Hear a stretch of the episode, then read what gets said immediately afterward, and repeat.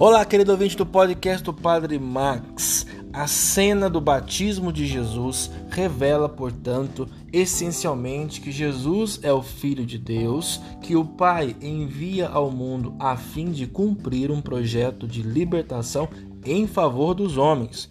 Como verdadeiro filho, ele obedece ao Pai e cumpre os planos ou o plano salvador do Pai.